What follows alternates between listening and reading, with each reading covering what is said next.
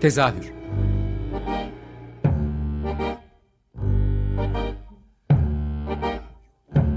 İstanbul tiyatro hayatı üzerine gündelik konuşmalar. What keeps mankind alive? What keeps mankind alive? Daily torch and stifle, punish, silenced and oppressed. Mankind is kept alive by bestial acts. Hazırlayan ve sunan Gülün Dede Tekin. Tezahürden herkese iyi akşamlar. Ben Gülün Dede Tekin. Bu akşam tezahürde her yıl Sabancı Müzesi'nde düzenlenen, bu senede 6.'sı gerçekleştirilecek olan Müzede Sahne'yi konuşacağız ve bunun içinde çok kıymetli bir konuğum var, Emre Koyuncuoğlu. Hoş geldin Emre. Hoş bulduk. Müzede Sahne'yi seninle mümkün olunca her sene konuşuyoruz tezahür için. Geçen sene topyekün kadın temasıyla daha kadın odaklı bir çalışma vardı ve her sene farklı temalar işliyorsunuz. Bu senenin teması da oldukça etkileyici aslında. Biraz Açık Radyo olarak da içerisinde yer alıyoruz. O da ayrı, oradan reklam gibi olsun ama evet. Biz bu her yıl izlediğiniz temalardan bu senekini de anlatabilir misin öncelikle? Tabii bu sene ekoloji politikaları ve bunun kültür sanat ve özellikle sahne sanatları, gösteri sanatlarında iz düşümü nasıl olabilir? Yani bu tartışmaların içinde bir ve tabii ki farkındalık yaratmak için bu konuya, ekolojik yıkıma bir proje geliştirelim dedik. Bu yılın projesi öyle olsun. Yani teması ve evet, Dünya 419 PPM bir sahne dedik. Böyle bir başlık altında. Dünya 419 PPM bir sahne ve biz de onun mutlu oyuncuları mıyız? Yani. O benim yazım, evet, başlık. Evet. Çok güzel bir başlık da, o yüzden özellikle söylemek istedim. Evet. Yani bu biliyorsun Shakespeare'in bir oyunundan bir karakterin bir tiradıdır. Jack'ın tiradıdır. As You Like It'ten, beğendiğiniz gibi. O öyle başlar. Çok da bilinir. Bir şiir olarak da okunur her yerde. Evet, öyle başlar. Yani biz mutlu oyuncularız diye söyler. Ama yani dünya nasıl bir sahne diye yeniden bakmaya başladığımızda, evet, bir de ekoloji politikalarını ve büyük yıkımları, ekolojik yıkımları düşündüğümüzde böyle araya 419 ppm'i de yerleştirdik. Dünya artık yani 419 ppm bir sahne ve biz nasıl oyuncularız orada bir temel soru olarak bütün farklı gösterilerde, performanslarda, tiyatro oyunlarında, panellerde, pop-up dediğimiz aniden gelişen etkinliklerde, dans gösterilerinde diye, yani farklı sahne disiplinlerinde ve gösteri sanatları disiplinlerinde bu tema işleyeceğiz bu sene. Peki şeyi de sormak istiyorum. Hani böyle şöyle bir şey de var ya, insanlar bireysel olarak da işte bu iklim kriziyle nasıl mücadele edebileceklerine dair küçük küçük şeyler yapıyor ama bunun bir de hepsi denir ya, aslında büyük sermayelerde bu işler bitiyor. Yani bireysel olarak bunu yapmak ne kadar yeterli gibi konuşmalar da vardır. Şimdi bu müzede sahnede bir büyük sermayenin işi aslında, yani Sakıp Sabancı Müzesi'nin. Onlara bu şeyle gittiğinde karşı taraftan nasıl bir tepki aldın? Nasıl yaklaştın? Yani şöyle bir şey, geçen sene festival bittiğinde, festival diyorum, benim için festival hissi veriyor, yani şey günleri, sahne sanatları günleri bittiğinde, ben zaten kafamda hani artık bu iklim krizi üzerine bir şey yapmalıyız ve belki de bunu taşımalıyız falan diye düşünüyordum.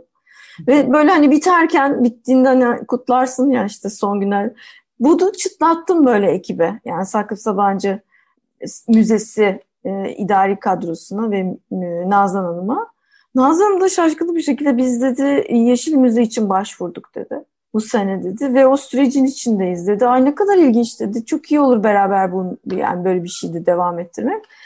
Öyle deyince daha da etkilendim. Çünkü doğru yere de oturacağını düşündüm. Yani herhangi bir hassasiyet üzerinden bir çalışma başlamış müzede. Şimdi ben Sakıp Sabancı Müzesi'ni yani bir müze olarak da düşünüyorum. Üniversite biliyorsun aynı zamanda arkasında, evet. Sakıp Sabancı. Sabancı Üniversitesi var. Sabancı Vakfı var. Bence bu onların hassasiyeti olmadan olmazdı. Yani bu konuya önden dikkat çekmiş olmaya başlamışlar. Ben de bilmiyordum. Ve böyle bir çakışma oldu ve iyi bir çakışma oldu. Çünkü gösteri sanatları alanında sanıyorum iklim krizi üzerine tartışmalar daha böyle göründük değil. En azından görünür değil. Vardır, kesinlikle vardır, şimdi yoktur falan gibi bir şey söyleyeyim ama görünür değil. Bunu görünür kılmak, üzerine çok daha fazla işler için motivasyon sağlamak için çok iyi bir alan oldu bence. Sezon başından şey yaptık, tartışmaya girdik yani. Yani bir sene gibi bir uzun vadede çalışma şansınız oldu aslında yani bu. Evet.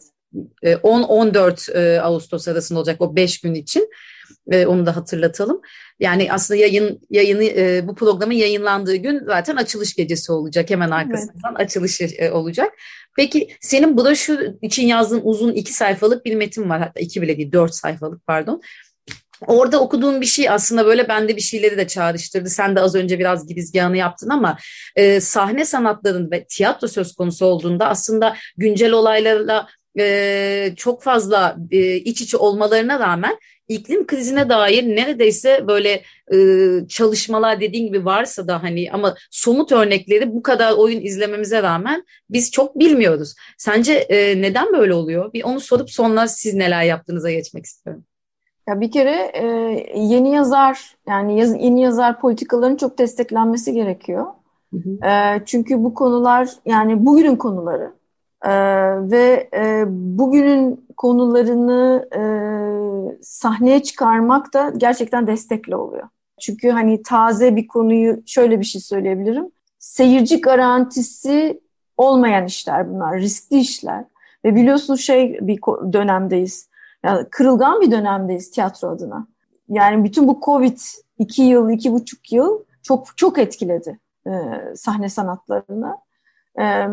Çünkü bir araya gelme üzerine kurulmuş bir yani bir şey yani buluşma şekli ön planda olan bir sanat yapıyorlar tiyatrocular ya da bütün sahne sanatları, gösteri sanatları. O nedenle Covid çok etkiledi. Ardından bir de riske girecek öncelikli yani risk getirecek işleri herhalde biraz daha öteliyorlar haklı olarak. Çok da hak veriyorum. Ayakta kalma mücadelesi var. Evet. Ayakta kalma mücadelesi içinde şimdi bu çok yeni temalar tartışmaya açmak sanıyorum böyle şöyle bir şey gerektiriyor. Yani bir repertuar politikanız vardır. 3 tane sağlam oyun, özel tiyatrolardan bahsediyorum. 3 tane oyununuz gerçekten döndürüyordur. Hani 4.'sü de güncel bir politikaya ya da bir öneriye taşırsınız. Bu da tabii dengeler ve alırsınız. Ama dediğim gibi yani çok kritik ve kırılgan bir dönemden geçiliyor. Ve o yüzden desteklenmesi gereken bir alan. Yani güncel tartışmaların sahneye çıkarılıp hani seyirciyle buluşulabilirliğini sağlamak destek gerektiriyor. Peki müzede sahnede de siz burada premier yapacak işler de ürettiniz. Evet. Buradaki süreç nasıl işledi? Yani sahne yani detaylara da gireceğiz ama şunu da çok merak ediyorum. Şimdi iklim krizi sahnede de birçok şeyde de böyle geri planda durmayı da gerektirir. Belki bir sürü şeyi kullanmamayı. Yani sadece metinde kalan şeyler mi çalıştınız yoksa bu rejide ya da ışıkta şunda bunda bir sürü şeyde de etkileyecek mi? Ya da metinler nasıl ortaya çıktı? Biraz hepsini birden sormuşum gibi oldu tabii, ama o çalışmalar nasıl ortaya çıktı? Onlardan da bahsedebilir misin? Ya sanıyorum değişim planlamayla birlikte başladı. Yani planlama şeklimiz bile diğer etkinliklere göre uzun soluklu ve yani yavaş gelişti. Hı hı. Ve başından itibaren süreç değerliydi. Hı hı. Yazarlarla buluşmaya başladık. Ve ilk önce yazarlara önerdik böyle bir temayla ilgilenirler mi diye. Hı hı. Yani çok teşekkür ediyorum gerçekten. Şebnem İşigüzel, İlk önce onunla sonra Nadir Sönmez, genç bir yazarımız. Sonra adını bahsettiğim Volkan Çıkıntıoğlu. Hı hı. Zaten çağdaş yazarlar. Yani bugünün tiyatrosunda yeni metinleri ortaya koyan ve hani çok da iyi yazan yazarlarımız. Hı hı. Zaten Şebnem'in yani başka bir alanı var yazar olarak ama hani tiyatroda da çok güzel eserler veriyor. Özellikle son zamanlarda bu Diyarbakır'da yaptığı işlerle de hani o az önce söylediğim farklı olana böyle göğsünü gere gere giren insanlardan biri aynı zamanda. Evet. Hem Nadir hem Volkan, yani üçü de çok değerli tiyatro yazarları oldular diye düşünüyorum. Yani yazıyorlardı zaten, benim bunu söylemem gerekmiyor ama yani öyleler. Oturdu yani, müthiş oturdu işler. Ve gerçekten de bugünün yani bu yerelin hikayelerini anlatıyorlar. Ve çok farklı estetikle, dille. Hepsi birbirinden farklı olarak. Bu da tercihimizdi. Yani bakış açıları da çok farklı. Ve yazmaya başladılar. Yani ilk kopyalar, ilk tasarılar geldi. Tasarılara baktık, konuştuk. Yeniden yazdılar, genişlediler, okumalar yaptık derken kendi ekiplerini düşündüler. Sonra yavaş yavaş kim bunların prodüksiyonuna soyunacağı konusu geldi. Tabii bunun öncesinde vakıfla, Sabancı Vakfı'yla uzun soluklu bir süreç oldu. Bütçenin önden aktarılması gerektiği, adım adım geliştiği, bunların hepsi destek aldı. Yani bütün bunlarla konuşuldu. Bu da bir sürecin içinde. Yani paralel gitti. Aslında çok yatay gitti bir yandan. Hem idari yapı, hem prodüksiyon, hem planlama, hem üretim. Hepsi yan yana birbirinin içinde dolanarak hani yeni bir şey çıkardı diyebilirim. Sonra provalar başladı. Yani ekipler oluştu. Tiyatrolarla konuştuk. Yönetmenler beğendi, sevdi, aldı. Yani hepsi aslında biraz şey de olması da çok iyi geldi bana. Herkes severek çalıştı. Bir şey olmadı. Yani herkes bu işe gönülden girdi. Ve şu anda tasarım süreci bitmek üzere. Yani gerçekten biz de ilk defa göreceğiz. Ben genel provalarına gideceğim. Heyecanlıyım. Daha yeni de bazı dekorlar geliyor şimdi müzeye. İlk defa gördüğümüz parçalar geliyor. Çok heyecanlıyız yani. Gerçekten 3 tane yeni oyun sahnelenecek, sahnelenmeye başlanacak. Peki sahnelemelerinde de bu şeyden, ne bileyim işte geri dönüşüm olsun, ekonomik olarak daha az üretim, bunlar yani birlikte iç içe geçecek mi? Nasıl sahnelemeler göreceğiz? Yani o şaşalı şeyler olmayacak muhtemelen gibi düşünüyorum. Hayır. Evet. Yani geri dönüşüm malzemesi var dediğin gibi. Olabildiğince minimalist zaten sahneleme biçimleri. Aynı zamanda yazarken de bunu dikkate aldık. Yani yazarlarla konuşurken işte olabildiğince hani her alanda tüketim önerisi olan değil, tam tersi yani üretimi elimizdekilerle dönüştürerek, çözerek nasıl gideriz'i çok konuştuk. Aynı zamanda prodüksiyonlarda da. Tabii ben karışmıyorum. Yani biz öneriyoruz, konuşuyoruz, fikri söylüyoruz. Tabii ki sanatçıların kendilerinin de inisiyatifleri var. Onun bir şey diyemem. Ama bu, yani fikren ortaktık bu anlamda. Peki biraz da 10 dakikamız var zaten. O arada da işlerden biraz bahsedelim mi? İşte Şebnem İşigüzel'in, Volkan'ın ve işte Nadir'in ana 3 tane tiyatro oyunu var. Ama onlar dışında benim aşırı hayran olduğum, yani son yıllarda başıma gelen en güzel şeylerin taşıdıklarımız da var işin içinde gibi. Evet. Biraz böyle hem oyunların, çünkü şeylerde de yani mesela Zinnure Şebnem'in işini yönetiyor, Zinnure Türe, ve onun da ne kadar arayışta olduğunu ve o süreçle ve arayışla ne kadar hemhal olduğunu da biliyorum. Biraz isimlerden de bahsedelim mi, neler oldu? Yani karşılaşmalar çok iyi oldu. Yani o anlamda çok gerçekten içmesinde. Bir kere açılışta sesimiz, yani Ayvalık'tan bize sesini özel bir metni yazdı Ömer Madra. Yani onsuz olmaz biliyorsun. Yani fiir şeklinde, yani onsuz böyle bir konuya başlamak olmazdı. Çok teşekkür ediyorum buradan da ona. Açık Radyo, kendi radyosuna bize yani destek attığı için açıkçası. Onun bir söyleşisiyle açacağız. Arkasından da yeni nesil, yani aktivistlerden, iklim aktivistlerinden Atlas Sarrafoğlu. Yine kendisi orada olacak ve kendi açısından nasıl baktığını ve nasıl bir süreç içinde olduklarını ve yaptığı, öngördüğü çalışmaları aktaracak ve onunla birlikte yani bir tür açılış koması ve temaya dair sunumlarımız gerçekleşecek. Arkasından Şebnem'in yazdığı Taş adlı oyunu işte Zinnüre Türen'in yönetiminde premierini yapacağız. Dünya premierini. Açılışımız böyle. İkinci gün performansla başlıyoruz. Necib Erkol diye yine genç bir sanatçı. Aslında güncel sanatçı. Güncel sanat yapıyor. Görsel sanatlardan ama performanslar yapıyor.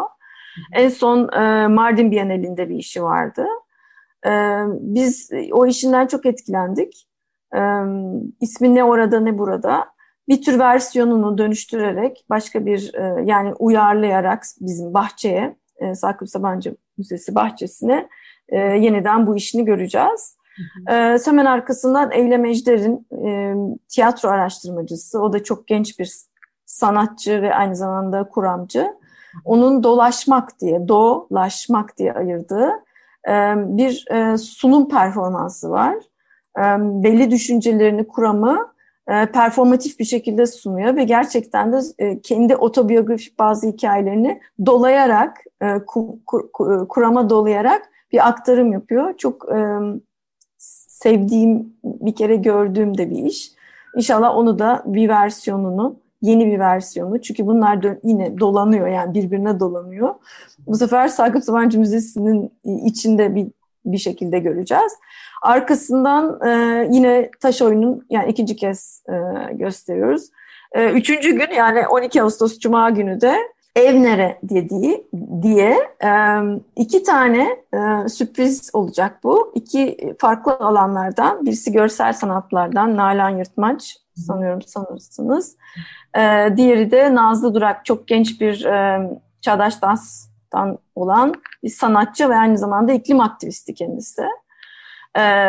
Ve ikisinin projelendirdiği, sırf yani yine Sakıp Sabancı Müzesi'nde olan Müzede Sahne için projelendirdikleri bir performans gerçekleştirecek. Evnere diye başlıklı. Aslında göçle bağlantılı bir iş olacak bu. Arkasından Libido premierimiz var. Libido adlı oyun. Nadir Sönmez'in yine Müzede Sahne için yazdığı dünya premieri olacak. Ayşe Lebriz Berken yönetiyor. Bir tiyatral altında, tiyatrosu adı altında. Yani dünya premieri olacak. Çok merakla bekliyoruz onu da. Arkasından da dünya premierinin arkasından da Çıplak Ayaklar kumpanyasının taşıdıklarımız var. O bir yıldır aslında sahnelerde, farklı sahnelerde, dediğin gibi sen de seyretmişsin. Bence projeye çok uyan o dönüşümü, yani geri ve ileri dönüşümü diyeceğim. Gerçekten deposunu. Evet, gördüğümüz müthiş bir dans gösterisi. Görmeyenler için kesinlikle tavsiye ederim. Ve de tabii bir yerden görecekler bunu. Hani arkada inanılmaz bir İstanbul manzarasıyla seyredecekler. O çok etkili oluyor gerçekten. Bütün işlerde işe bir şey veriyor, enerji veriyor yani. Başka bir enerji veriyor. Ben taşıdıklarım Bergama'da bir antik kentte izlemiştim. Oradaki o da ayrı bir şey oluyor. Hani sahnede izlemek başka oluyor, herhangi bir kapalı salonda, ama dediğin gibi boğaza karşı izlemek. Çünkü bir de performans çok kişiyi de başka yönlere götürebilecek. Yani diğer bütün mekana özgü uyarlamalar için her şeyi söylüyorum. O yüzden o mekanda izlemenin, farklı mekanlarda izlemenin hep başka bir etkisi oluyor her seferinde. Doğru söylüyorsun gerçekten. Özellikle taşıdıklarımız için çok işleyecek olduğunu düşünüyorum. Ertesi gün 13 Ağustos Cumartesi de bir panelle açıyoruz. Yine çok heyecanlandığımız bir panel. Ekolojik yıkım ve kültür sanat politikaları başlığında. Moderatörü yine Açık Radyo'dan Eraslan Sağlam. Aynı zamanda benim tiyatromdan Eraslan Sağlam. Eraslan her yerde. Müthiş yani gerçekten. Konuşmacılar yine Açık Radyo'dan İlksen Mavi Tuna. Sağ olsun gerçekten. Yine çok mutlu oldum katılımına. Arkasından yine Hande Hanım, Hande Paker. Yani bu alanda yani en büyük araştırmaları olan, katılımından çok mutlu oldum. Yine büyük bir sanatçı Atıf Akın var. Onu da yakaladık ve burada bulduk ve geldiği için panelimize çok mutluyuz. Sanıyorum çok farklı yerlerden çok iyi bir tartışma olacak. Arkasından Libido oyunun ikincisi var, ikinci günü. Onun ardından da tek kullanımlık hikaye var. Volkan Çıkıntıoğlu'nun premier yapacak, dünya premieri. Gülhan Kadım yani yönetecek Kumbaracı 50'de. Sahnelenecek sonrasında da. Son güne geliyorum. Burada yine panelimiz var. Ekofeministler. Işın Elçin moderatörlüğünde. Medeskop'tan tanırsınız. Konuşmacılar ekofeminizmleri farklı farklı kanallardan anlatacaklar. Ezgi Hamza Çebi, Server Sezen Kutup ve Deniz Gündoğan İbrişim. Arkasından yine gençlik için yaptığı Eraslan Sağlam'ın İnsan Çağı, Antroposen ve Kapitalosen başlıklı bir gençlik oyunu var. Son oyunumuzda tek kullanımlık hikaye, yine tekrarı Volkan Çıkıntıoğlu'nun pazar günü, bununla kapatıyoruz. Oldukça güzel ve detaylı anlattın gerçekten. Teşekkür ederim. Ay, detayı anlatmadan olmaz, çok çalıştık. Evet, herkes yordamını almak istedim. Endişe ettim ama hani zaten böyle çok butik bir işte olduğu için hani onlarca yüzlerce şeyde saymadığın için ben de keyifle dinledim. Ellerinize sağlık gerçekten, yani panelinden oyununa hepsi özellikle incelikle yapılmış işler belli ki. Ben de umarım ki birkaç tanesine dahil olabileceğim. Yani bir de son 1-2 dakikamızda şey de sormak istiyorum. Bu 6 senedir gözlemlediğinde müzede sahnenin nasıl bir etkileşimi oluyor seyirciyle? Bunu da bir merak ediyorum açıkçası. Normal bir bağımsız tiyatrolardan farklı bir yer sonuçta orası. Çok kısaca onu da alabilir miyim? Bir buluşma noktası gibi oluyor. Bir kere bahçe rahatlığı var. Yani gerçekten insanlar istediği yerde oturup sohbet edebiliyor. Arka arkaya gelen etkinlikleri de birbiriyle bağlı düşünüyoruz aslında. Yani tartışabilecek ortamlar sağlıyoruz. Bir de paneller çok çok değerli oluyor. Çünkü hem sanatçıları yani üretenleri kendi alanlarında bir daha düşündürmeye ve güncel problematikleri yeniden düşünmek ve yeniden üretmek üzere motive ediyor. O anlamda, gerçek anlamda yani sanatçıların ve seyircinin buluşma ve güzel bir ortamda paylaşma anlamında iyi bir yerde olduğunu düşünüyorum. Yani festival gibi derken gerçekten bir festival havası oluyor. Yani belli bir saatten gecenin sonuna kadar dediğin gibi festival havası oluyor. Tam sezon öncesi bir buluşma oluyor yeniden, yani İstanbul'la. Ağustos'ta evet şey bir tarih gerçekten keyifli bir tarih oluyor. Böyle her şeyin sakin olduğu bir dönemde bizim de böyle artık hadi bir şeyler mi olsa dediğimiz bir zaman aralığı. Çok teşekkürler, aklınıza emeğinize sağlık. Bugün itibariyle 5 yani bugün derken yayın itibariyle 5 gün süresince umarım seyircisi de bol olur, alkışı da bol olur. Çok teşekkür ediyorum. Seneye yeniden yeni bir başlıkla görüşeceğiz seninle. Görüşürüz Gülün. Çok teşekkürler. Çok teşekkür ederim ben de. Dinleyenlere de iyi akşamlar diliyorum şimdi. Sevgiler.